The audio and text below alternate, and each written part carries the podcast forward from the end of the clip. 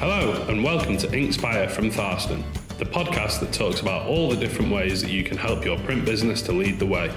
In each episode, we'll cover a range of topics such as the latest and greatest technologies for printers, industry trends, and knowledge that could help your business run faster and smarter. So, here we go. So today's episode, uh, we're going to be talking about a book that we recently got in our company library. Uh, here at Tharstern, uh, we're all encouraged to develop ourselves uh, and have a great collection of self-help business books that we can check out and take home to read and, and, uh, and make some time to, to, to, read them as well. One book in particular that caught my eye uh, was because of the title and uh, I guess partly because of its similarity to our mission statement. Uh, so our mission statement is to use our technology and knowledge to help our customers work faster and smarter. Uh, and this book is called Smarter, Faster and Better. Uh, by uh, an author called uh, Charles Duhigg. Um, he's actually uh, also more known for the, the Power of Habit, which was his first book, and this is a, a sequel to it. And after reading it, I thought it'd be a great one to, to share with, uh, with, with you guys. And I'm joined here today by some of my esteemed colleagues as well. So I've got Amanda, Amanda Newman. Hi, Ross. Yes, thank you. Um, I'm the head of marketing here at Tharstern and um, looking forward to uh, being part of this this Inkspire podcast. Thank you. Cool. And also joined by Phil Dodge. Hi there. Uh, I'm, a, I'm one of uh, Ross's colleagues and uh, I'm one of the solution specialists here and uh, it's going to be cool. Cool. So, um, yeah, so the Smarter and Faster book, which we've all taken time to, to read, The Secrets of Being Productive. Um, so, in the, the book, it kind of picks out, uh, there's eight main chapters that covers uh, motivation, uh, teams, focus, uh, goal setting, managing others, decision making, innovation and absorbing data. So they're the, the, the key areas that um, Charles focuses on and kind of interviewed different businesses and different uh, people to, to, to pull all this together, did a lot of research. So, um, so yeah, I thought that's a good idea to start off. We would be, um, if we all picked out uh, a chapter that in particular stood out to us the most. So, uh, ladies first, Amanda, what, what, what stood out for you the most out from, from this book? Well, it was actually the first chapter, which is all about motivation. Mm-hmm. I think um, it stood out to me because of the, the, work we've been doing at Tharstern recently. For the past 18 months, we've been working on the culture of the company. and We've got an employee engagement program, and uh, um, I've been reading a lot about motivation. And there's some similarities there with the, the other things that um, I've, I've, written in preparation for that program. Um, but it had some new stuff as well, which I thought was really interesting. Uh, basically, um, the, the, point of the chapter, chapter is to say that those who self-motivate, according to lots of studies, they earn more money than their peers, they're happier, they say they're more satisfied with their lives, their families, their jobs.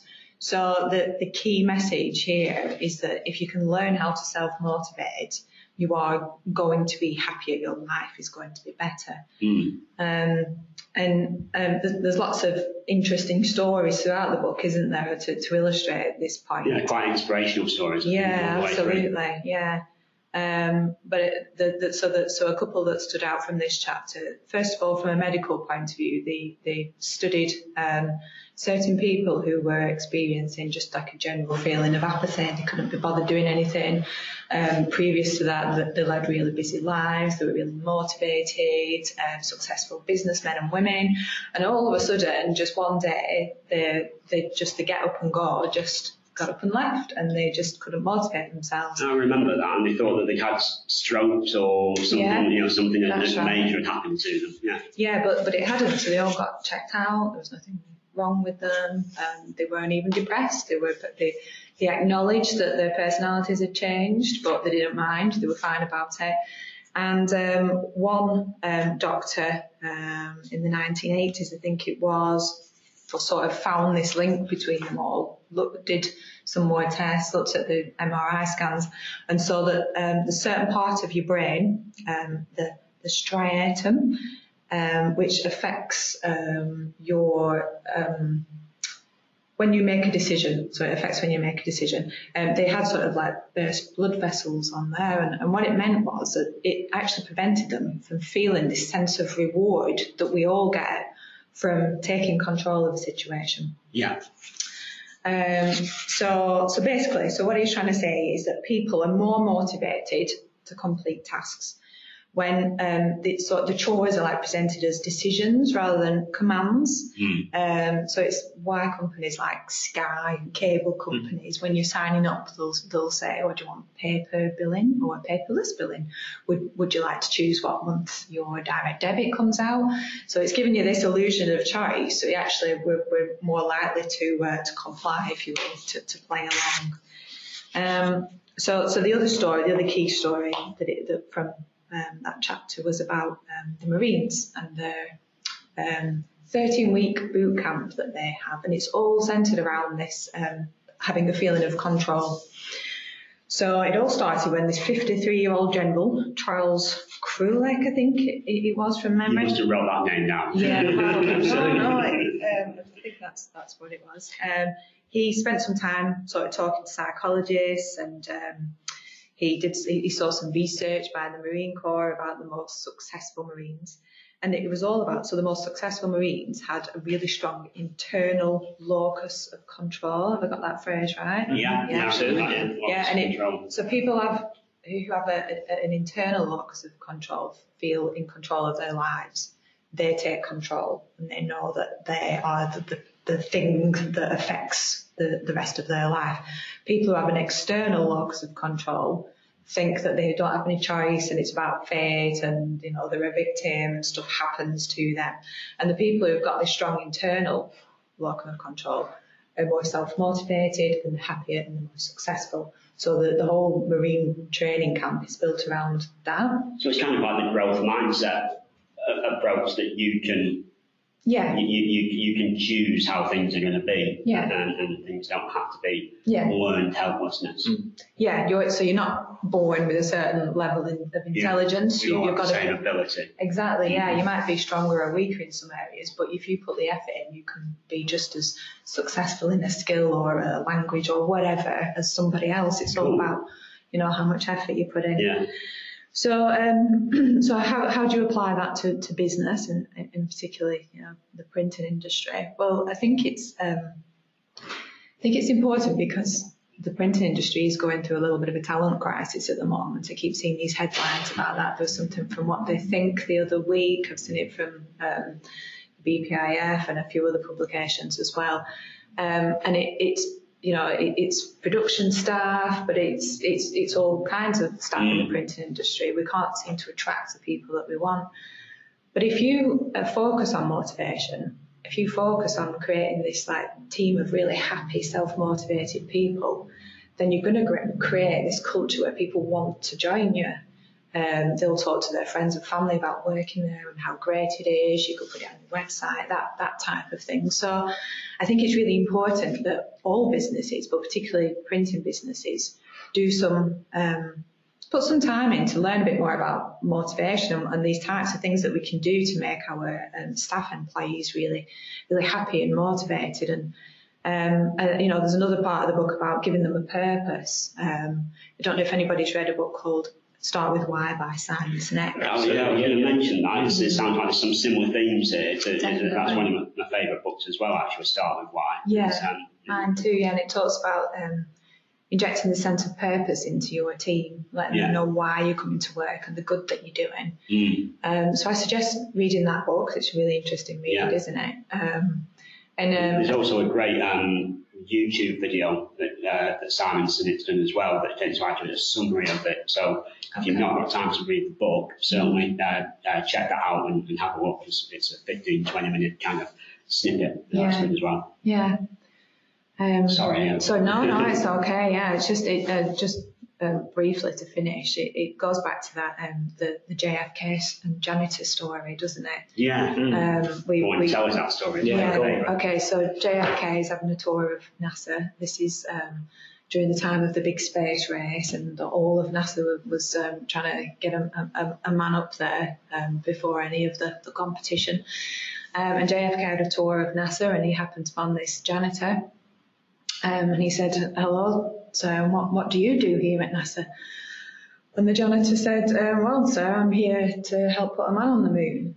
And it just goes to show what a great culture NASA had, that even the janitor knew why everybody was there. He had that greater sense of purpose. To that same goal. It doesn't didn't matter how repetitive or you know mundane his task might have been. He was happy to do it because he had this greater sense of purpose. Um, so um, yeah, I think I think there's a lot that any business can really apply to it, but particularly if we've got a bit of a talent crisis, it's Mm. important. It's interesting as well that um, I remember that, that part of the chapter, the, the locus of control, and I think there was a, a bit where they talked about people in an old people's home, Oh yeah, and, and uh, they, they they found that the that the, the people survived and lasted the longest or lived the longest, but had, had this um, pattern of that they'd, they'd get into the old people's home and they completely reorganise the, the, the, furniture in the room they call them uh, subversives, didn't Yes, they? yeah, yeah, and, and, and kind of, and they did when they, they, they the fact that the, the, the nurse or the you know the caretaker found out they'd done that. Well, if, if you wanted to change it, you should have told us. We could have helped you. And like, I didn't want that help. Yeah, And I just wanted to to kind of rearrange it and make it my own. It gave them that feeling of, of, of I'm in control here, even though I'm in a, a I'm institutionalised effectively. I think there was even one chap who traded his. They, they got given the, the, the food and he traded his chocolate pudding yeah, yeah. for, for some broccoli, and they asked him why he preferred broccoli to chocolate pudding. He was like, hell no, I, I, I love chocolate pudding, but Yeah. I want to choose what I'm going to eat, and it was kind of that, that, that control. And, and actually, around that time of reading that, when I was at home, my, my 11 year old daughter, she, I noticed actually that every every six months or so, she, she decides to suddenly change round the layout of a room, and, and you'll go in, it's completely changed round. And I was talking to my wife about that. It's that, that, that locus of control that, Yeah. that she, it's something she can control in her environment and does it all by herself. And I'm always like, oh, be careful, you could hurt your back moving your bed and stuff like that. But it, it, it's a leave her to it because that helps them to empower themselves and, and be more. And it got me thinking in, in terms of, uh, you know, sorry to, to drag it into to MIS, but we talk about um, production planning often to when we're out and about with customers, don't we, Phil? Absolutely. Uh, Yeah, and so you, you can use production planning to, to, to create a work to list um, for, for the operators and they clock onto the data capture terminal and they get this whole work to list. And there's often that debate about, you know, should that schedule follow the exact same pattern? You know, does, does the operator have to do it in the sequence that you determined? Or do you give your operator that flexibility to look at the the, the, the work to us and go, actually, I'm the expert here, I'm the operator of this machine.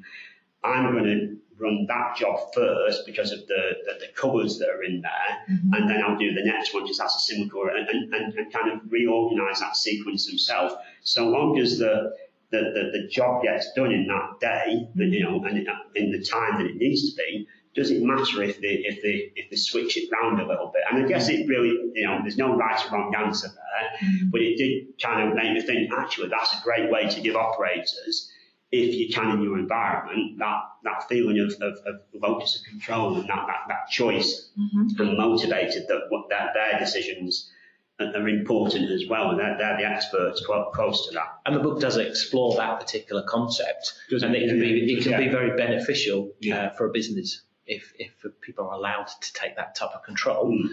within reasonable grounds. Yeah, I think if you set down, and, and, and that's the importance of the why, isn't it? Um, it- it- you know, um, the, the vision. Uh, and, and me, in my personal life, I have that uh, sat um, each year, we sit down and set time as to what is what is our vision as a family and, and me as an individual for, for the year ahead and, and, and the, the long term vision. And it really helps then that every decision that you make, every task that you're going to focus on, you can ask yourself that question, does that task, does this decision fit with the, with, with the vision that I'm trying to achieve? Because if it doesn't, put it to the bottom of the pile or it, it can help you make decisions. And similar in, in, a, in a work environment, because we know what the thoughts and vision is and what our mission is, we know that when we're out there, we can, we can be empowered to help customers all in the same way. We're all kind of uh, on, on, the, on the same team and all striving for the same thing. Um, so yeah, I think it is a really, really good uh, chapter on that. And, and It's a while back since I've, I've read that and you just reminded me of some of the, the great things about it. Mm. Cool. So, uh, so Phil, what about you? What was what was the, uh, the standout one for you? Well, the one I rather like was on in chapter three, which was on focus. Um, probably one that's uh, quite significant in our modern world now because um, we were in a situation where we're dealing with a lot of technology, a lot of data, and being able to focus on the key and important things, you know, in our working lives is really, really important. Um, particularly in the world of automation. And what happens is in the book, they, they outline a couple of uh, cases of where uh, lack of focus, or what the psychologists call cognitive tunneling, where you get fixated on a, a, particular concept or something in front of you and you neglect key information around you can lead to you know potential disaster and how to actually avoid it. And there are two cases that involve uh, uh, basically an Airbus A380 the first is an Air France uh, airline 447 from Rio to, to, Paris where basically what happens is during the course of the, the, the flight the, uh, the, the pitot tube actually ices over which is a sensor to detect airspeed and basically what actually happens is the computerized systems, which are fantastic on the aircraft, basically start to provide what appears to be conflicting information. Um, and basically the, the, the air crew get, get basically focused, they get into this uh, cognitive tunneling technique, and basically they don't even realize that they're actually into a stall situation, but they are actually ascending. So they get into the, the maximum ceiling of the aircraft, 37,000 feet, and despite the fact they're on full thrust, they are actually stalling and they are crashing towards the Atlantic. And what is kind of very, very sad about it is that once the, the, the equipment starts functioning again, they are unable to unravel the situation. And part of this is because uh, they haven't actually uh, utilized mental models to actually help them understand the world around them, even with the computerization. And the, the result is that the aircraft actually does sadly um, crash into the Atlantic, everyone perishes and dies. Um, Can't wait for my flight next week. Yeah, exactly. when in actual fact, had they had they actually applied their mental models, they would have said, right, hang on a second, this conflicting information is not correct. They could have used uh, other cues with looking at other instrumentation. They could have descended the nose. They could have um, basically uh, ha- uh, had the equipment working again, and they would have known what altitude they were at. But conversely, um, there's another story in there about an identical aircraft. This time it takes off from Singapore, but there is an entirely different type of crew in charge of this aircraft. Has this got a happy ending? It is definitely got a happy ending. Good. and this is a Qantas Flight 32 from Singapore, um, flown by a very experienced captain who constantly drills his crew on these mental models. Even before they get on the plane, he's saying, right guys, what happens if we encounter a problem? What happens if there's an engine failure? What do you do?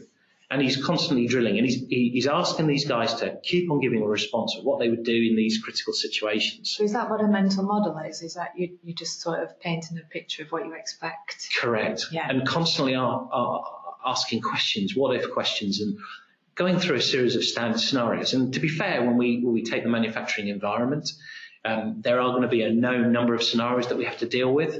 And, and rather than actually facing them and you know, possibly hitting a bit of a panic situation or not knowing what to do. Having those mental models allows us to react effectively and efficiently mm-hmm. and productively to that, that particular challenge, which of course life always presents to us. So in this second example, what happens is the, um, the aircraft takes off about 7,400 feet. Um, they basically have an engine failure and it's classified um, later on by their investigators as the most critical uh, failure of equipment on an Airbus, other than you know complete destruction. And basically, again, the crew get conflicting information because what's actually happened is the engine's exploded. It's actually compromised lots of systems. You know, a lot of the equipment's not functioning. They can't control the air, aircraft correctly. And the guys start to work through all of these pieces of information. And it becomes a cascading environment where the, the, the actual uh, problems start to actually um, amount to a very significant amount of workload. And uh, basically, this is uh, essentially a pivotal point. I'm on the edge of a seat. Yeah, well, it, essentially, when when when the uh, the NASA psychologists started to review the entire data, they said the next point was the critical critical decision made by the captain, which basically uh, results in success or failure. And he basically turned around and said, "Right, we're getting loads of conflicting information. I need to refocus. I need to get out of this this tunnel." And what he did was he decided to compare his Airbus A380, ironically, to a Cessna. What's And a Cessna? it- this is a small single piston aircraft, a lot less complex than a- an Airbus. Right, But okay. The So reason that's he did this, maybe start to learn how to fly in. correct. Okay. But the reason he did this because fundamentally it doesn't matter whether you're flying this very sophisticated aircraft or this very simple aircraft. He said basically I've just got to look at how much fuel I've got, look at my flight controls, are my brakes working, and have I got viable landing gear? And with this, he started to work through with his crew, could they actually land this aircraft back at Singapore Airport? And as it turned out, they could. There was a very slight margin of error, but they could actually do it. So what actually happened is that they, he applied these mental models, realised that this was possible. Now, they, later on, when they'd done an analysis of the previous Air France flight, the crew hadn't applied those same mental models. They hadn't worked through these problems. So there was a distinct difference in the psychology of the two aircrew. And what happened was that the captain of the Qantas flight successfully managed to actually land this aircraft Yay! by applying these mental models and these what if uh, um, scenarios. Uh, and basically, they landed and they were fine. But the key part is that these mental models provide a scaffolding to evaluate the massive information you get because you're not going to actually get all the, the relevant information and be able to sift through it. And sometimes you've just got to take a bit of a gut feeling, but apply those models and not get, over, get overwhelmed by, by, by all the data coming in. And it's something that we can apply in the printing industry. And I think the last comment has to go to the captain of that Qantas flight. He said, you can delegate thinking. Computers fail, checklists fail, everything can fail, but people can't fail. We have to make decisions, and that includes deciding what deserves our attention. The key is forcing yourself to think. As long as you're thinking, you're halfway home. So it's really, really important to, to, to, to apply that focus to your day-to-day um, you know, activities. Yeah, I can see that. It's uh, something that popped into my head there was like the, the use of sat nav. So when you're out and about on the road, and, and, and I remember be, before sat nav, giving my age away a little bit, but Yeah. before sat nav, that um, you, you, you, you plan out your journey and you, you, you, you only have to do a journey once and you remembered how to get there again. Exactly. But now with sat nav leading the way, and that's great because it means you, you, can save time and it, it will get you there more efficiently, and, and there's lots of benefits to it. But I very rarely remember the way to get there again. I'm totally reliant on, on Yeah, sat nav. It's I that, that never- thinking thing, isn't it? Mm. That you're not thinking it through, but then. Yeah, it, it's, so it's trying to be conscious of actually thinking about the, the, the route as well. My wife's always telling me, switch your sat nav off, we'll just find a way. no. Anyway, anyway, that's Yeah, another I think, debate. I think um, he, the key takeaway from me from that chapter was about um, thinking about what's coming up. So in the morning on your way to work, Mm. think about your day and visualize how it's going to be. And if it doesn't work out, if something goes wrong to like knock you off your path, Mm. you will immediately um, identify that and go, actually, that's not supposed to happen and set yourself back on the path. Yeah. If you're going to go into an important meeting, Mm. visualize how you think it's going to be, build this mental model up of it so that, so that if, again, if anything goes wrong, you can identify it, but you've also sort of planned how you want it to end up so Yeah, you can exactly. steer, steer that back as well. And the Yeah. narrator often talks about narrating part of your life in order to actually reinforce these behavioural patterns, which is quite interesting. And it was particularly relevant after these kind of, you know, we, we, we heard about these two air, near air disasters in, in one case and one that was obviously fatal. The psychologists have, have, have discussed with people who are in, you know, quite mission critical roles, you know, what makes a good good decision maker from from a not so good decision maker. They've gone and spoken to firefighters and people that are working obviously in hospitals where critical decisions are being made.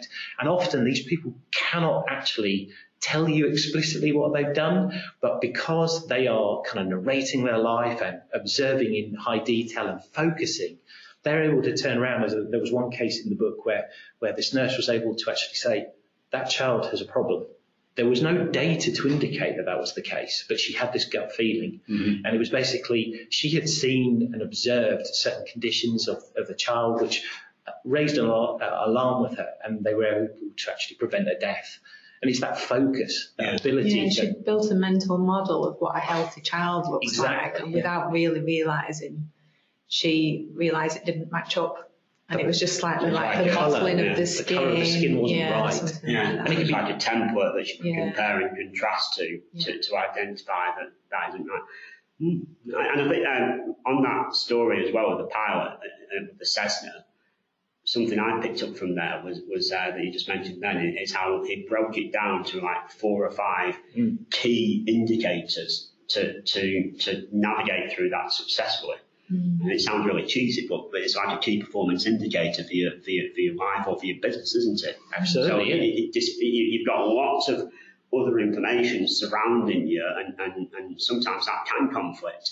And actually, the, if you if you just have that snapshot view of how is my business performing, my five KPIs, you know, sales, customer service, on-time deliveries, uh, invoice values, and you know, production uh, efficiency, whatever them, them are for your business, that they can help you drive through all these different conditions by if, if they're all right, then hopefully everything else is all right, and then you can you can fix the other things as you go along. Mm. So it is giving you that, that same yeah. thing, a model of what do I expect it to be. What your business KPI should look like, so you know if you're yeah. deviating from them that you need to set yourself back on that path. Yes, yeah, yeah, yeah. And, uh, it reminds me of another um, book that I've read um, uh, that talks about actually when things don't go to plan. Mm-hmm. And, and, uh, and it's a, a simple uh, kind of mantra of, of, of can't change it. Uh, so you, have got to question yourself. You know, you might get really mad about something because it's not going as you want it to, and, and, and it, it, it, it suggests that you, you have like a set yourself a five minute time limit to just rant and rave about it and, and get your angst out and everything. And at the end of that, your, timer goes off, and you've got to ask yourself the question: Can I can I change it? You know, is, is it is it in my control? And if you can't change it, just can't change it, smile, deep breath, move on. Um, if you can change it, then what can I learn from it? So as I said, kind of off at a very tangent there, but kind of related. So yeah, so so thank you, Amanda. Thank you, Phil. That was uh, very good. So uh, I'm going to share what I, I thought was um, uh, one of the, the, key areas for me, and that was uh, uh, managing others. The chapter on managing others, and I think I liked it because the uh, it covered kind of three things in, in, in, that chapter. It starts off with a story about a kidnapping and how the FBI tried to solve it, and it, it, it kind of comes back to it at the end. I'm not going to go into that one too much, but it's really, really interesting reading about that and how um, they, uh, they, they had this software that they was meant to try and connect everything together and they tried to develop the software so many times and spent millions and millions of dollars on it. And actually, this guy came in and used a bit of an agile approach to developing the software and, and, and gave the people who were developing the software the power to make decisions and and it, it, it, did it for a lot less money. And it's that software that helped them solve the kidnapping crime and, and save the day. Uh, but so yeah, it kind of it, it, starts off with that, and then it, it goes off into other sections. And you're like, I want to know what happens with the kidnapping. Anyway, uh, but one of the things that really uh, uh inspired me was um, it, talks about um, Toyota and uh, General Motors uh, car plant in Fremont, in Fremont in the US. So um, this this car plant was originally owned by General Motors, uh, and, and all that mattered to General Motors at this particular plant was keeping production on pace. That's all they were interested in. So even when mistakes were made on, on the, the, the, production line, and we all I think know that kind of the, the, the way cars are manufactured, it's that conveyor belt approach, and each person has their own area of responsibility, and it goes down the, the, the line. Um, and so even when mistakes were made, at no circumstances is this conveyor belt to be to be to be stopped. Uh, instead, they, they mark the car as a, as, a, as a defect, so they put a, a wax mark on it or a post-it note or something. It carries all the way down the, the production line. They, they, build the car, and then when it gets off at the end, someone takes it away and they, they, they deconstruct it to try and fix the problem, which then means that the car isn't as, as uh, uh, um, uh, engineered as well as it could be, and it usually leads to faults later on. And it's like, what a, what a waste of resource and time and, and everything. Um, and, and it even talks about that there's one instance where somebody even had a heart attack. And because it was ingrained in, in all the, the operators there not to stop the conveyor belt, they, they, they, let the conveyor belt move on until they could then get to him. They didn't stop it and, and try and rescue this guy. How, how scary is that? because they all have this fear factor of that if we stop the conveyor belt, it's going to cost $15,000 per minute and we can't stop it. We'll get sacked or we'll lose our jobs and everything. Anyway, eventually this plant shut down. It, it, it, just wasn't performing and it got a reputation of being one of the, the worst performing uh, production plants. And it got shut down. A couple of years move on, I think it was, and then um, uh, General Motors actually partnered with Toyota, and Toyota had this great reputation of, of lean and agile manufacturing. And so they formed a, um, it was called NUMMI, which was New United Motor Manufacturing Inc. Um, and Toyota and General Motors worked together to develop this, this uh, plant. So General Motors were hoping they could learn from Toyota, and Toyota, I think, wanted to prove that as well that they could take their culture and and, and, and pick it up and put it in place somewhere else because the wars out there, they, they, they have to, when the plants shut down all the union wars, if they ever open it back up, they had to re-employ kind of like 70 or 80% of the original workforce. So they, they, they did just that. And it, it, follows the story of this one guy called Rick Madrid.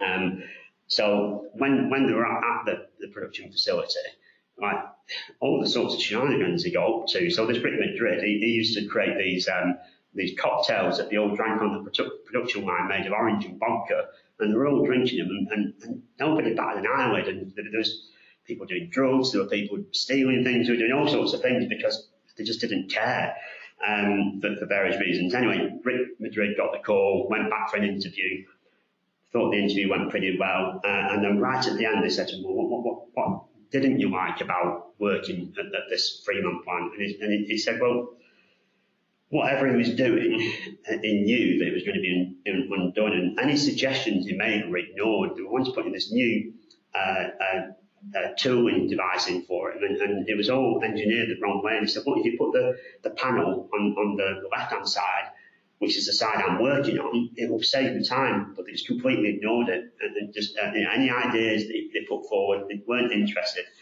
Uh, you, you were just there to do what you were you were told, and uh, no one was kind of interested in their opinions. And he, just generally didn't like working on cars that he knew had problems and that, that, that, that nobody cared about the quality. So anyway, he kind of thought, oh, I've blown it, and, and, actually he got his job back. One of the first things Toyota did was they, they took him out to one of the plants in Japan as an educational, and they did that with a lot of the staff.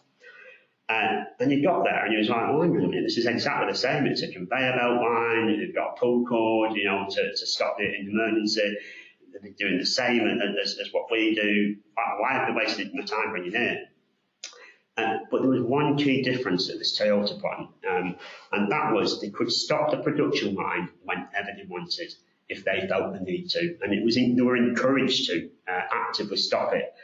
So, because Toyota had the the, the, the attitude that it's better to stop it and fix the problem there and then, and actually the, the person who's closest to the problem to fix it rather than, than any, any other way. And when they pulled the cord, and it did get pulled frequently, he talks about one, one incident where he's watching and this, they're trying to use a screw gun to, to uh, screw in the bolts and it missed, the bolt missed threads. And so this guy just pulls the cord happily. Straight away, the supervisor comes running over. So, so this Rick thinks, oh, he's going to get, a, you know, he's in real trouble now. Actually, the supervisor was there to help the guy who's trying to solve the problem. And the guy who's, who, with the screw gun was barking orders at the supervisor. And the, the, the, conveyor belt's moving on very slowly, and it got to the point where it, it's still not fixed it, so they stopped it completely. And so then the, the, the manager comes over and the manager is there, he lays out all these tools like a, a, a nurse does in, a, in, an operating theatre, ready to pass things to the guy so that he can solve the problem. And eventually it fixes the problem. And whilst everyone, this is all happening, all the other operators, they're, uh, you know, double checking the work and making sure, you know, getting prepared, ready for when the line starts again. Anyway, it fixes the problem and the line starts off again and off it goes. No, no, no trouble, you know. And I think even afterwards they even said, right, what can we do to to, to, to solve this problem and they, they go away and they engineer a new, new tool to help them. So Toyota's uh, uh, kind of key thrust from this is that every person in the organisation has the right to be the company expert in something. So whether it's someone attaching mufflers, then they're the expert in exhaust systems, or the receptionist, they're the expert in uh, uh, greeting people and making a good first impression, which kind of ties into that NASA thing, doesn't it? And that um, uh, everyone knows what the, what the goal is now they're contributing. And, and you know, so they, they recognise that everybody has a skill and expertise, and Toyota absolutely hate wasting, so they don't want to waste that expertise. Uh, and it, it, so it kind of goes away from this kind of going, wow, this is really cool. And they're told that when they go back to the Fremont plant, that they can, you know, that's the same uh, approach to take to it. But everyone is fearful of doing this uh, back at the, the Fremont plant. Nobody does it. Um, and so whilst they, they can see the, the, the potential for change, they don't do it. Anyway, the story follows on that um, later on, uh, Tetsuro Toyoda, and yes, I have had to write my name down, who's the the, the, the, the, president of Toyota at the time. He was the, the, grandson of the, the guy who, who, who, invented Toyota, I guess. And he, he, makes a visit to the Fremont plant and um, is, is watching the, the, the, production line, and this guy's trying to fit the tail light in. Um, uh, uh, uh, on the back of the car, and, and it's not fitting in properly. So Mr. Mr. Toyota kind of leans forward and sees the name badge of, of Joe and says, Joe, you know, pull, pull the cord, pull the cord, we, will help you. And he's like, no, no, no, sir, I can fix this, I can fix it. And he's using all, you know, his crowbar and trying to get it fixed. And, and, and Mr. Toyota just says, Joe, pull, pull the cord, stop the production line. And he's like, honestly, sir, I, I can, I can fix this, I've got this, I've got this. So eventually, Mr. Toyota leans forward, grabs Joe's hand and says, we're going to pull this cord together. So they pull the cord and it stops. And, and then they give him time to fix the problem. And, and you know, everyone's kind of watching around, oh my God, what's happening? Stops. He's going to get fired out of here. And he doesn't. And at the end, when they start the line again, the, the Mr. Toyota kind of bows forward to him and says, I, I, I apologize to you for not instructing managers the importance of, of helping you to pull the cord. And I promise that we're going to fix that problem. So it, it's, it, I guess the message from that is that they, they empower those closest to the problem. And I think any business can learn, learn from that, that, that listen to the people on the front line or that are dealing with that particular problem uh, or in production or uh, wherever they are in the business, because they, they're dealing with it day in, day out and, and let them help describe what the solution to that be and, and listen to them. And because what, what the kind of messages is, that the, by trusting them with authority, so if you think this Fremont plant, 80% of the workforce are the same people, yeah, they've gone back up and running, it becomes one of the most agile and lean and effective production plants. Same people, just a different culture, a different approach. And it's all because they, they, they've trusted them with, with, with authority, which gives them the feeling of responsibility I mean, you know, they, they could abuse it, couldn't they? They could constantly mm-hmm. pull that cord and keep on stopping it, and the plant could go out of business. But they all know that, that, that they, they, nobody wants to do that. They realise the consequence of doing it, so they only do it when they need to. So they, they've got that feeling of responsibility, and, and, and, and everyone's on the same side. The managers, the operators, the supervisors, they're all fighting for that same goal, that same same vision. They know what they're trying to get. That they've got a greater sense of control and that led to a massively increased uh, production. Obviously, um, there's, there's um, a lot of similarities, isn't mm. there, with any production facility, and yeah. printing's no different. Absolutely. So if you're talking about workflows, trying to automate your workflows, yeah. you know, empowering the people who are closest to that to look for solutions and and um, giving them the the um, the authority to to stop production and make changes mm. and bring things to your totally attention. Right. And it, it's, it's, it's worth reading because it's a really inspirational chapter. Mm.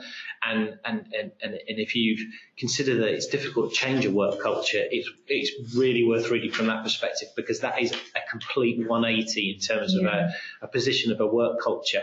I mean, it, I, I mean, Ross hasn't gone into some of the technical detail. Um, the, previously the plant was in a dire state yeah, yeah. and it is really dire and it just goes to a completely amazing state. So yeah, I thought I'd skip the bit about prostitutes in the car. Yeah, and, and, and, and, to be fair, to, to, be fair, he's not joking. That is actually part of it. So, but but it is inspiring. Uh, so yeah, so it, it, it really. It, it made me think of uh, when when you're managing a project, whether it be implementing mm. a system or, or you know, an MIS or um, or trying to bring about change and stuff.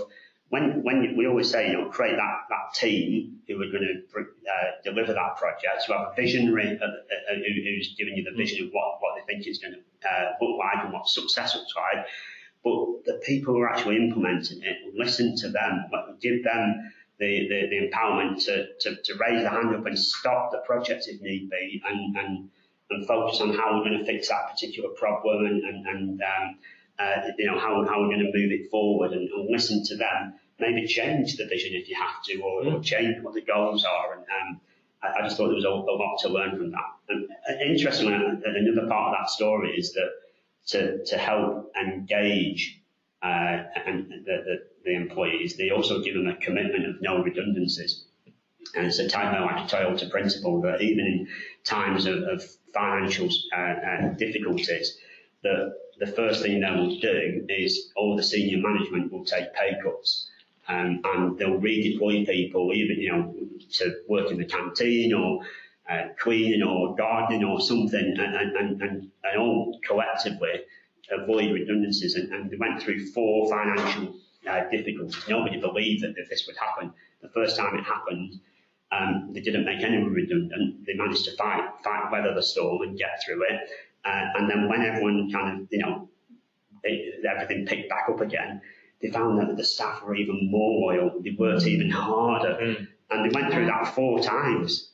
Mm. Uh, and, and, it follows on in, in just to do in this to talk about a study uh, very briefly, where um, the, the James Baron and Michael Hannan um, they, they study tech startups um, over a period of 15 years and they identify um, five different styles of businesses. So there's the STAR model, which is where they hire um, for, um, from elite universities or other successful companies and, venture capitalists love this type of business. They've got nice fancy offices and lots of, you know, uh, uh, uh, nice perks, but they, it's all, it's very competitive. It's all about being the star performer. Um, there's an engineering model, so they identify another type of business where it, it's more about a mindset of solving problems. And this is a stereotypical Silicon Valley startup, and there's no individual stars. They're all focused on collectively solving tech problems, but eventually they might become stars themselves because of their, their achievements.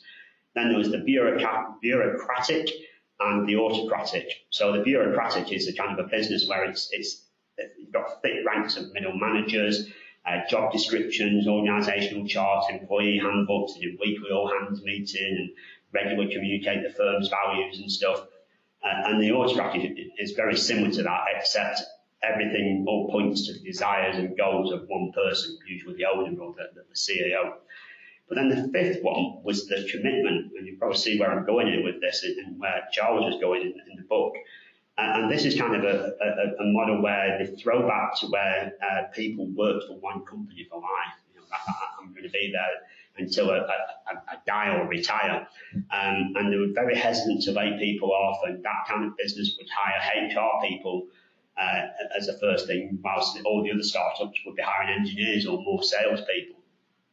When they compared all the results over that period of time, half of the, all of these businesses, and there were a lot of them, stayed in business for, for at least a decade, some of which actually became the most successful in the world. I think that Google was in there and, uh, and other, other companies like that. Um, now, the star companies, they, they did produce some of the biggest winners, but in general, most of them failed in record numbers compared to all the other styles of businesses. So there's more risk there um, and, and they were less likely to make it to where they focused themselves on the, on the, the public market, the stock exchange. Um, uh, and, and, one of the reasons is they often fail because of internal rivalry. And but you know, one of the the standout performer out of all of them was the was the um, and the most consistent was the commitment style. Um, and, it, it, because of the the they were working on the principle of, of, of, trying to find people that were going to stay and work there for, for life. And, and that meant there was loyalty there. They, they, they, they did things to encourage loyalty. Mm. Uh, and also that meant the customer relationships were better because the people were there for a longer time. So they had long-standing relationships with the customers.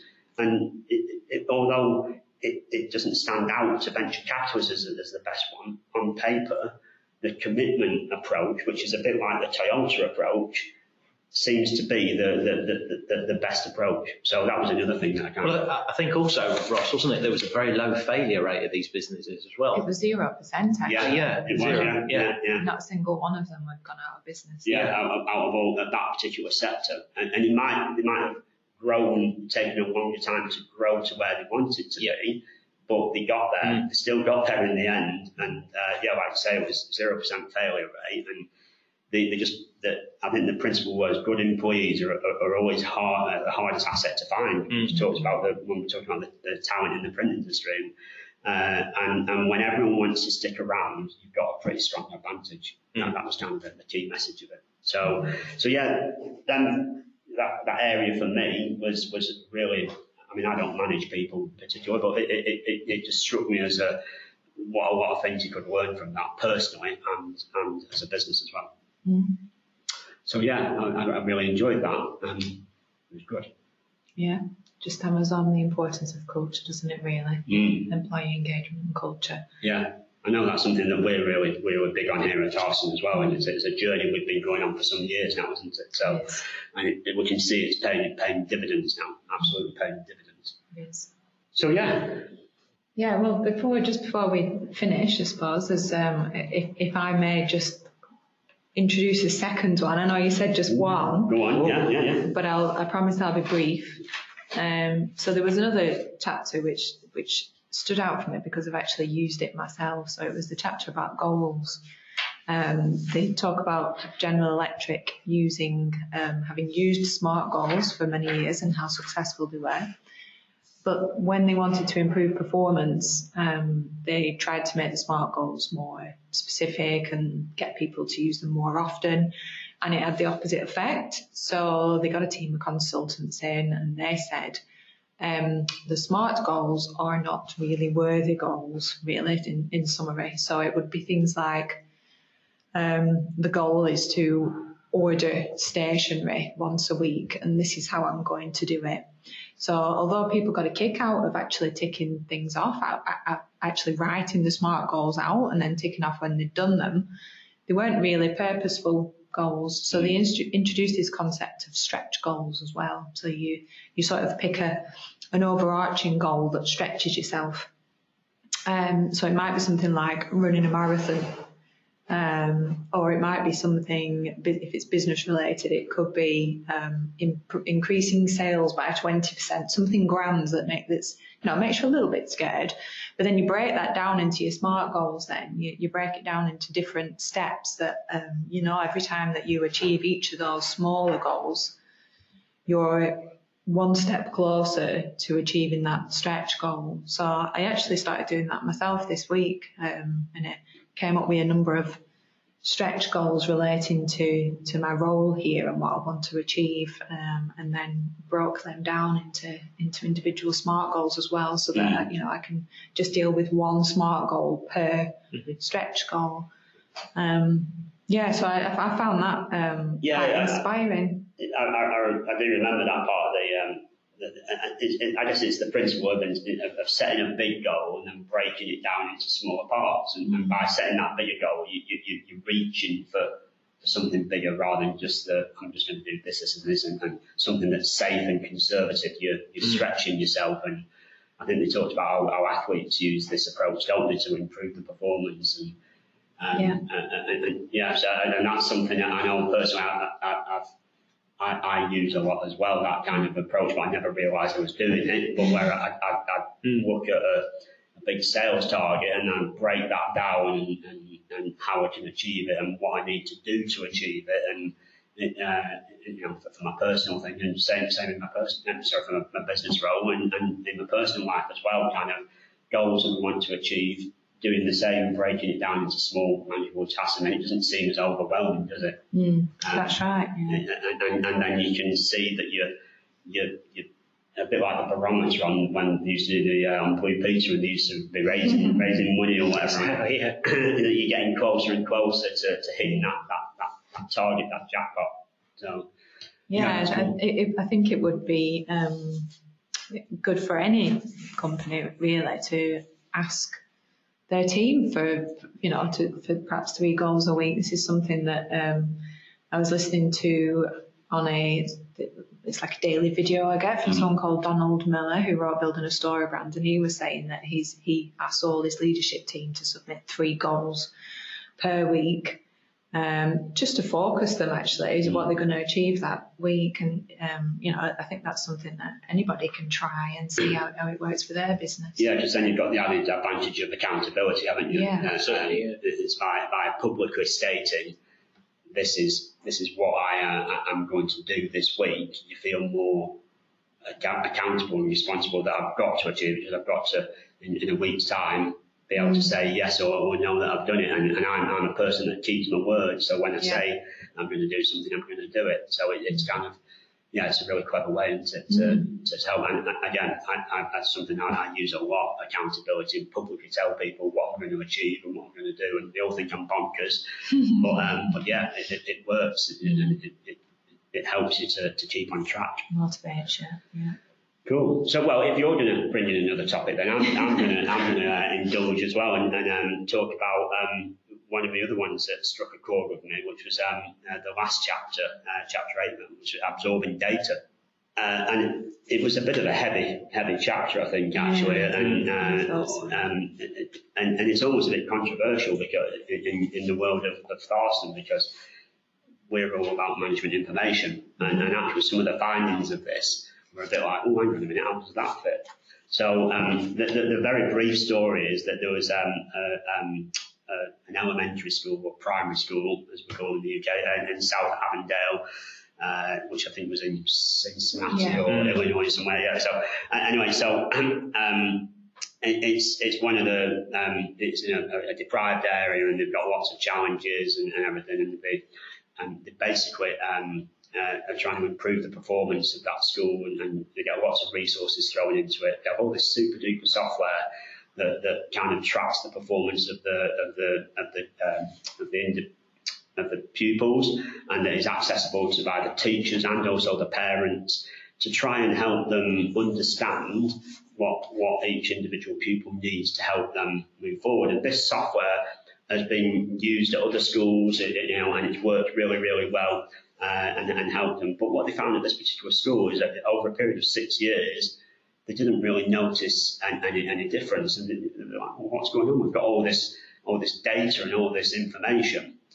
And the, the, the, the crux of it was really is that they had all this management information, all this data, but nobody knew what, what to do with it. So they had the answers, but they didn't, they had the, the information, but they didn't know what what that meant and, and what to do with it. And, and, and kind of, so what they actually did at that particular school was they said, forget about the, the, the, the software, actually, um, in, in which is like, why, why, no, no, no, software is good.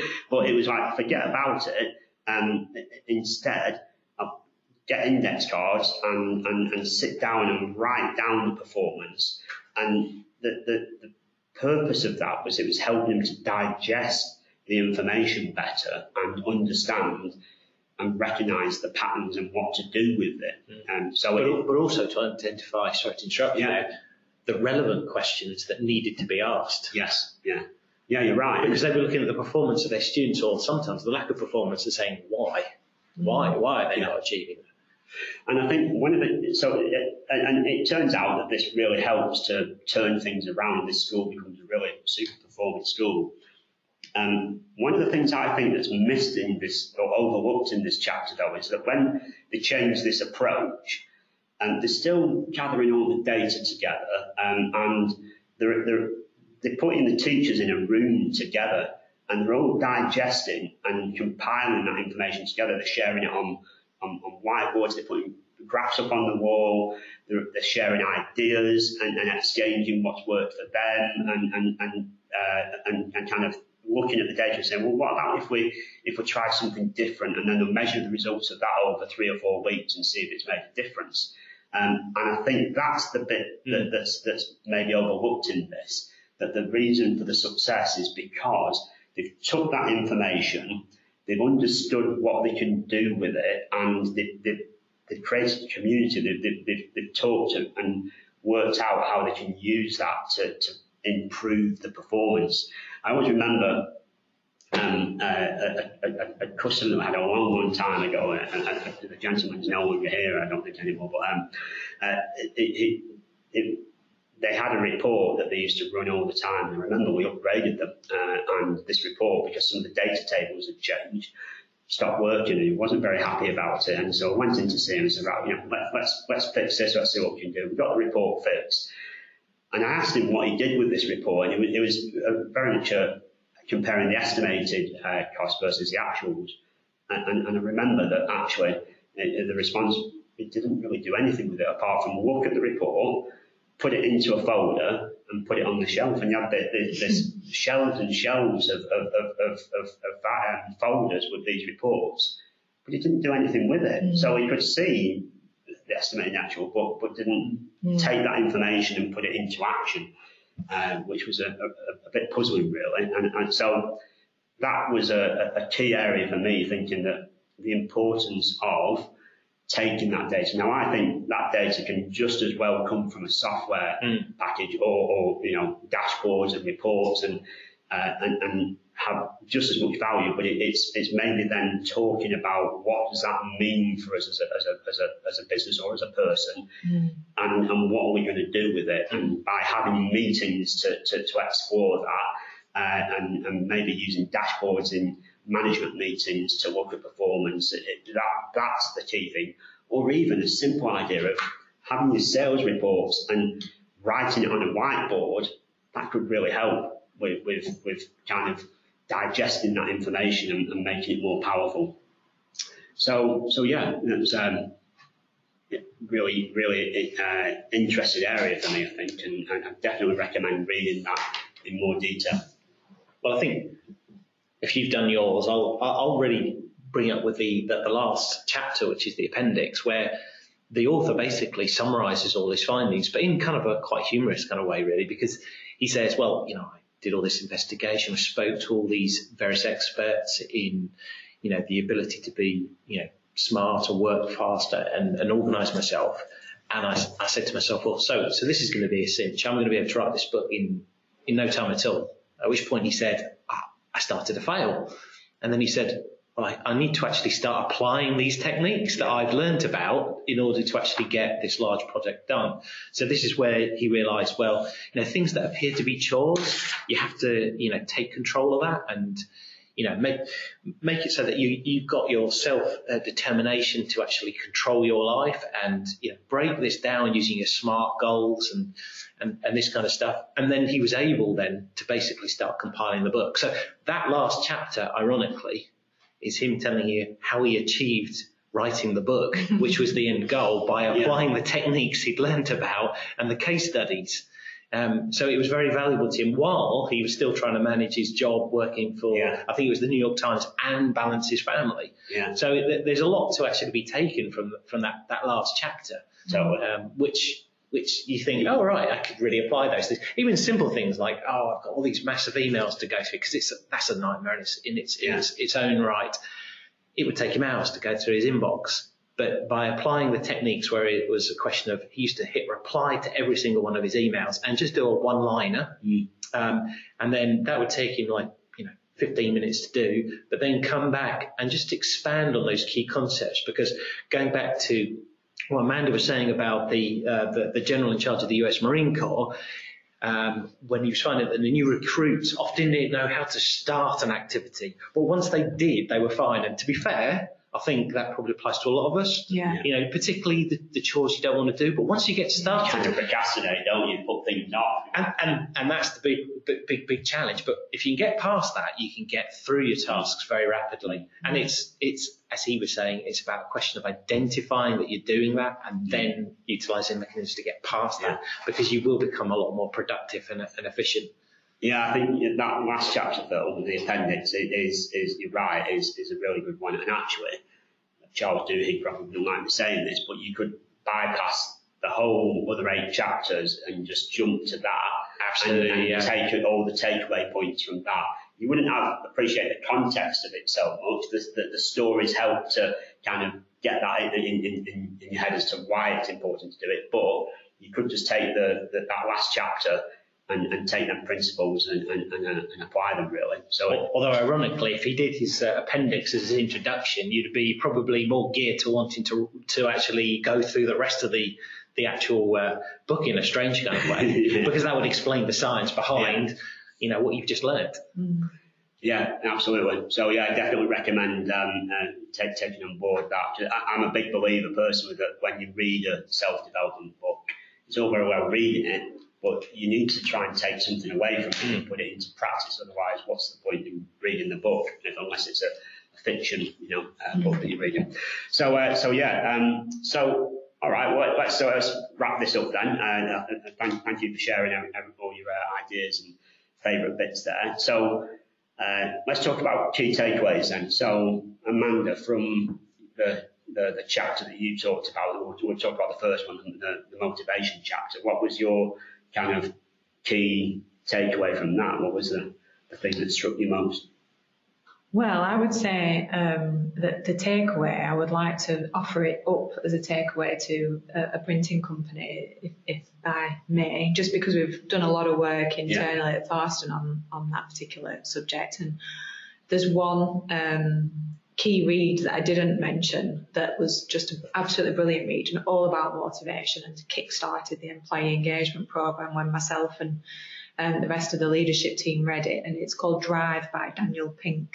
And It's really interesting, um, gives studies as examples, um, but you know, lots of interesting stories, but you know, similar to this yeah. sort of approach for this book. But I would recommend anybody go away and read that mm. and, and start your employee engagement program. Yeah. So that'd be your key takeaway from the book. Yeah. Well, as well as my key takeaway yeah. would be for the goals. So I've already done that myself, and I'm definitely going to apply that going forward. I'm going to stick with that. I absolutely love the stretch goals and SMART goals. So that's to the something point you've applied yourself. Yes, I've done it myself, and, and actually we we have staff notebooks, um, as you know. Here. Yeah.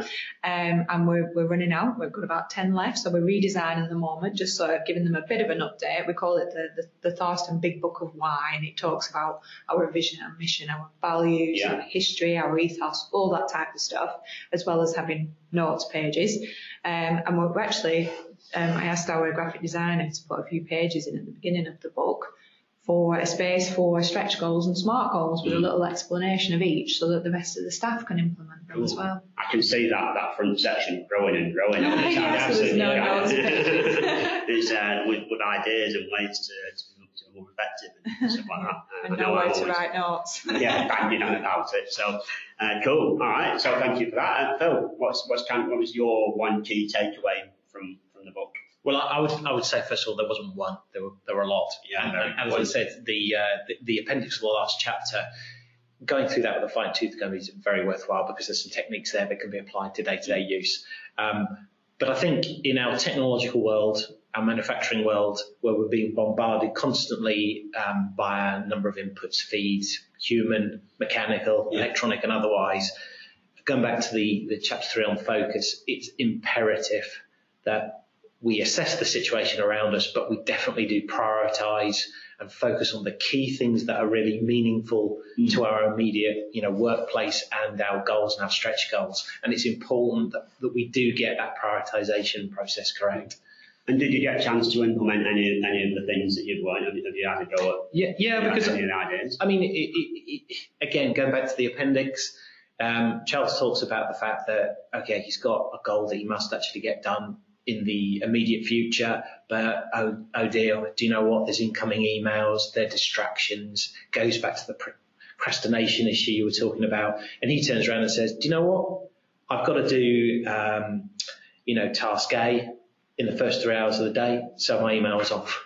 Yeah. He, he basically is focusing in that particular case on that goal. Mm. Now, I haven't gone to that extreme of turning my email off, but it's about managing looking at that email inbox at specific periods of the day and, you know, just not being distracted by extraneous rubbish, basically. Yeah, so um, it's interesting you say that, that, that, that in the appendix, uh, dealing with emails was one of the things that I yeah. tried and it absolutely works. So mm. you, you, have your, your inbox uh, and, you know, you might have 30, 40 emails in there and just by very quickly going through them all and typing a one liner mm. as to what you really want to say. and then go back. So you save them in your drafts, and then you go back to it, and then furnish it a little bit more. It, it kind of it really does help you to, to power through them, and I find you can get through the emails in kind of 30, 35 minutes, which is you know when you're getting so many a day, it's, mm. it's buying back some time. But I actually do do the um, the, the idea of, of I don't switch my emails on until 10 o'clock in the morning. Mm. It's a brave thing to do, uh, and but uh, I, I, focus on doing the primary task first, uh, and I, I, didn't actually get that more so. I got this idea from another book, um, The Four Hour Week by Tim Ferriss, mm-hmm. and, and but it's the same principle. So I, I get the primary task done first, then I switch on the emails, spend some time on the emails, leave them, and then I go back later on. Uh, and if you're really uncomfortable with that, you can always put out of office on to say, hi guys, I'm in a meeting or I'm, I'm, just mm. dealing with something, I'll get back to you in the next 24 hours or something, just so you've got a reply and people know what to expect. Mm-hmm. Um, but it, it, it, just really helps. And I mean, I, am a, I'm a person, I deal with the email once I've dealt with it, I delete it. Mm-hmm. And I, I find on most days, at the end of that day, my inbox is empty. Wow. And, and, I'm jealous. And, and uh, I've got all my other tasks. I don't have that uh, feeling of uh, uh that I've, I've, started my day and I've got nothing done that I plan to do because I've, I've, I've actually done some tasks first. Then I feel like a winner chicken dinner, and then I do the emails, and then move on to doing other tasks. And it, it, it really, really does work. I'm not saying it, I, mm. that happens every day. There are some days when it, it can't, it can't help, but that's what I really try and focus on doing. It makes a big difference. I, I do a similar thing to, to, to Ross, and you know, going back to the self determination and the control thing, it's brilliant. Mm. You know, you've serviced your, your customers and colleagues' needs, your co-workers. Um, and you've, you've, you've addressed it. If it's really urgent, yeah. somebody will ring you. Exactly. You know, and or they'll they can they can get in touch with mm. the office, or and it will get to you. If, if somebody's sending an email and it's they want an urgent response, it's perhaps not the right way to, to mm. go about it. You know, if it's really urgent, you need something quickly. We, we, you know, I'd always suggest picking up the phone and speaking to someone. Unless you're a teenager, which is too scary a concept. Absolutely different generation. yeah, yeah, yeah. yeah, well, it, was, it, was, it, was, one of the uh, the heads of IBM who refused to use email. He decided that it, it just was unproductive mm. because his concept was, well, they're either going to phone me or they're going to come and see yeah, me, and if they don't do that, it's clearly not important. Yeah.